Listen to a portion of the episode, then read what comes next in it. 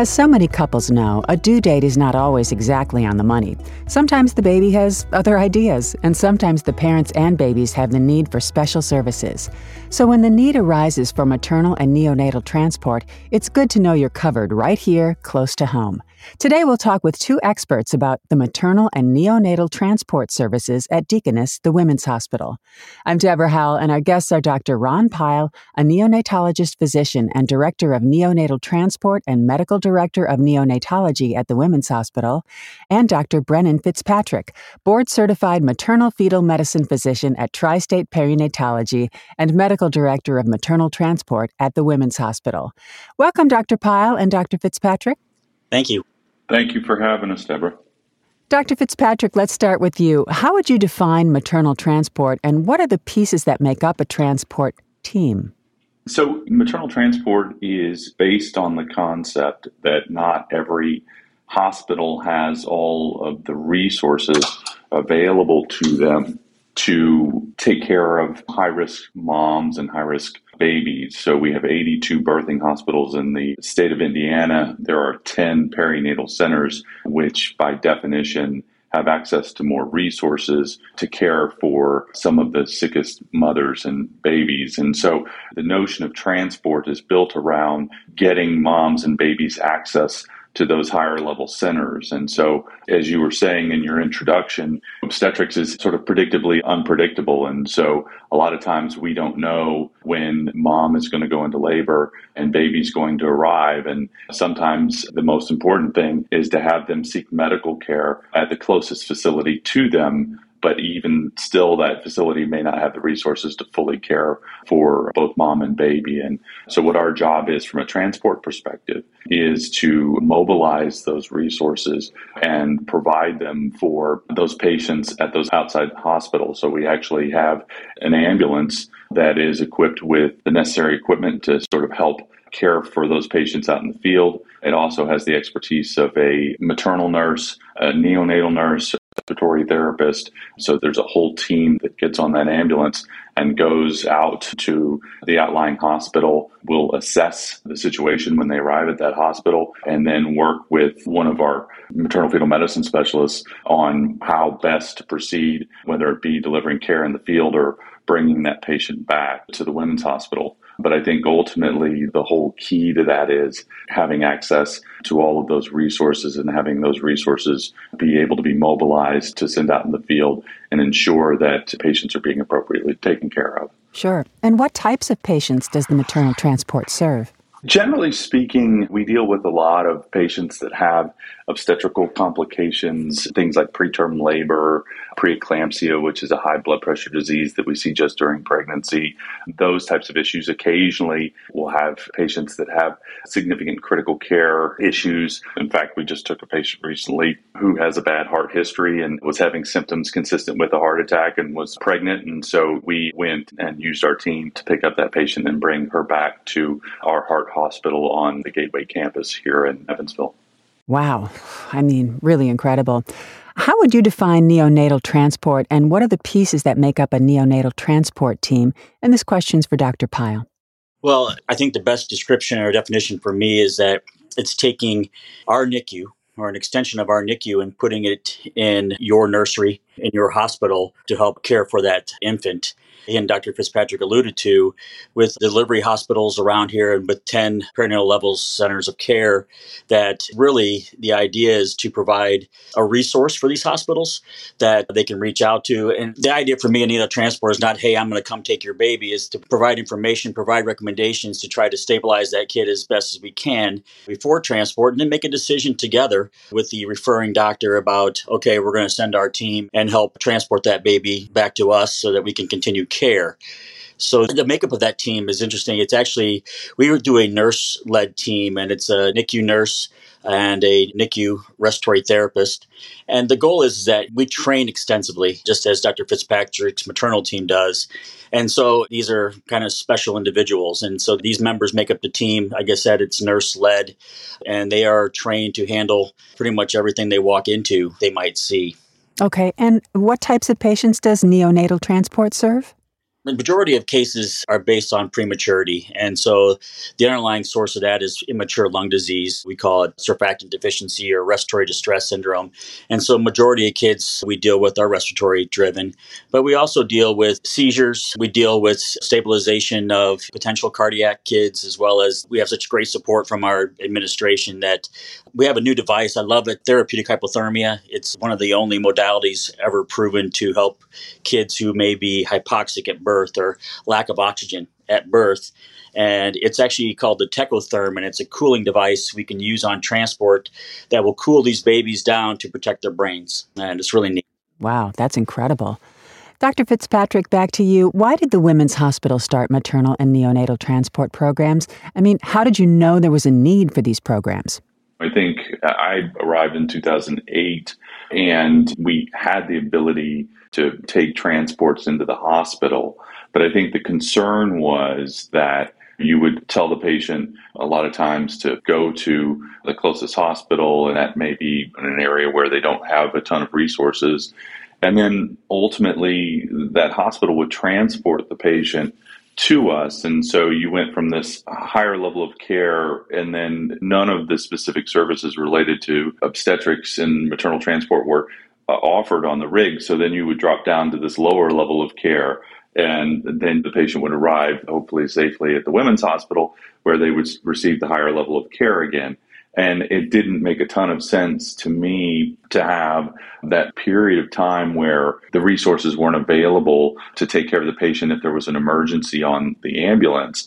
And that was a real worry. So you'd be biting your nails. Sometimes patients would be on that ambulance for an hour or an hour and a half as they're coming to your hospital, and you're just hoping everything goes okay. And so we didn't feel like that was the safest way to do things. So we, in 2014, put together our, our formal transport team and basically worked with these individuals who were all really high performing nurses and respiratory therapists, sort of an elite group, and put them together and trained them to be able to not only assess in the field, but also to deliver care in the field to safely bring those patients back to our hospital. So, you know, I think at the end of the day, it really was about ensuring that these patients were getting from one hospital to another hospital in the safest possible manner. I think the underlying thing that Dr. Fitzpatrick and kind of extrapolated into myself was that the transport program, everything we do here is evidence based medicine, and we always try to be on the cutting edge of treatment and care.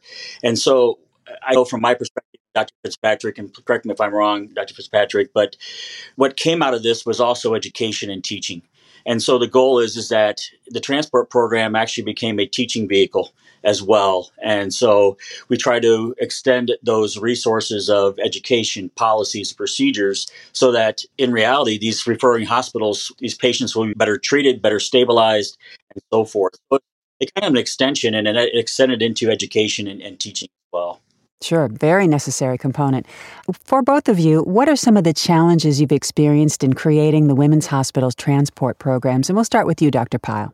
I think in starting any program, it's about understanding what your resources are at your facility. And once you have those, you know, you can ask individuals to join the team, you can train them, but it's also about developing policies, following the AAP, the American Academy of Pediatrics, the state's IPQIC guidelines, making sure you're in aligned with all those programs. But I think making sure you have policies to cover, make sure that you have prepared your team and in doing that, in developing that program, as again, Dr. Fitzpatrick said, is that these are unique individuals. They're highly driven. They are top performers that you get in the NICU or the maternal side. And then taking them and saying, I'm going to put you in situations that may make you uncomfortable. And that's a term that Dr. Fitzpatrick can explain about uncomfortable. I think he does it very well. But the idea is that we're going to walk into situations, but I'm going to take these individuals and train them to think in the mindset of transport because in the field you have resources, but it's really about critical thinking. Okay, and Dr. Fitzpatrick?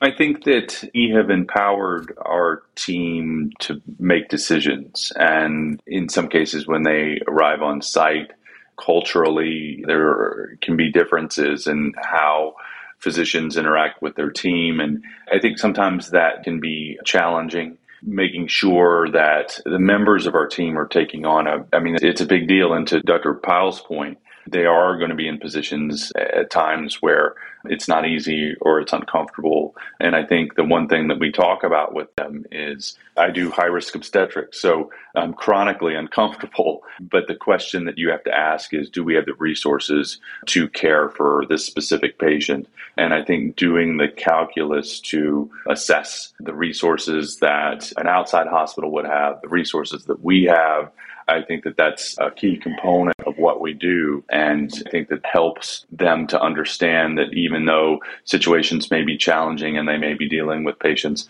who could be very sick, that they have the support and the resources necessary to effectively take care of those patients. So that piece of it it can be daunting. And I think, you know, as we're kind of moving forward with the program, we're recruiting people to come and join that program. And when the first thing you say in your recruitment pitch is it's challenging and it's hard, I think that's always a struggle. So I think from our perspective, embracing that and having them embrace that and having them understand the immense amount of reward that comes along with that is super important. And I think that that's sort of how we address that challenge. Got it. I imagine it weeds out the candidates very quickly. And Dr. Pyle, how do you feel that the Women's Hospital Transport Services have positively impacted our community and our region? Well, I think the key word here, Deborah, is community. And it's about keeping babies home. And the resources we have, we are capable of doing that. It's easy, say we get a transfer from Jasper or even from Vincennes, they're still close to home. That impact is huge. Otherwise, it's travel. If they have other kids, it makes it very difficult. And in reality, the other thing too is that, along with the education, is that one of the things I think there's always been a false description, or maybe true in some aspects of transport, is that you call us and our first response is, we're coming and we're taking the baby.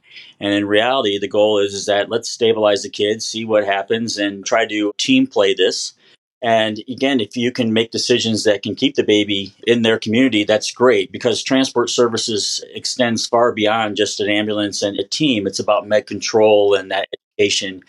But in general, I think the key word you said was community, and it's about building that trust and knowing that their babies will stay home. Sure. This is for both of you. Our final question Where do you see maternal and neonatal transport services heading in the future? And we'll start with you, Dr. Fitzpatrick. I think ultimately we want to continue to do what we're doing now, which is providing a high level, high quality service that improves overall care for our mothers and babies in the region. And so, as far as what we do with respect to these outside hospitals, and Dr. Pyle mentioned it earlier, the education piece, continuing to do simulation work with our outside hospitals to get them comfortable dealing with these moms who may have specific medical issues that make their pregnancy more difficult. And those numbers are increasing. People are delaying childbearing. People that have underlying medical issues like diabetes and high blood pressure are getting pregnant at a greater clip than maybe they were 10 or 15 years ago.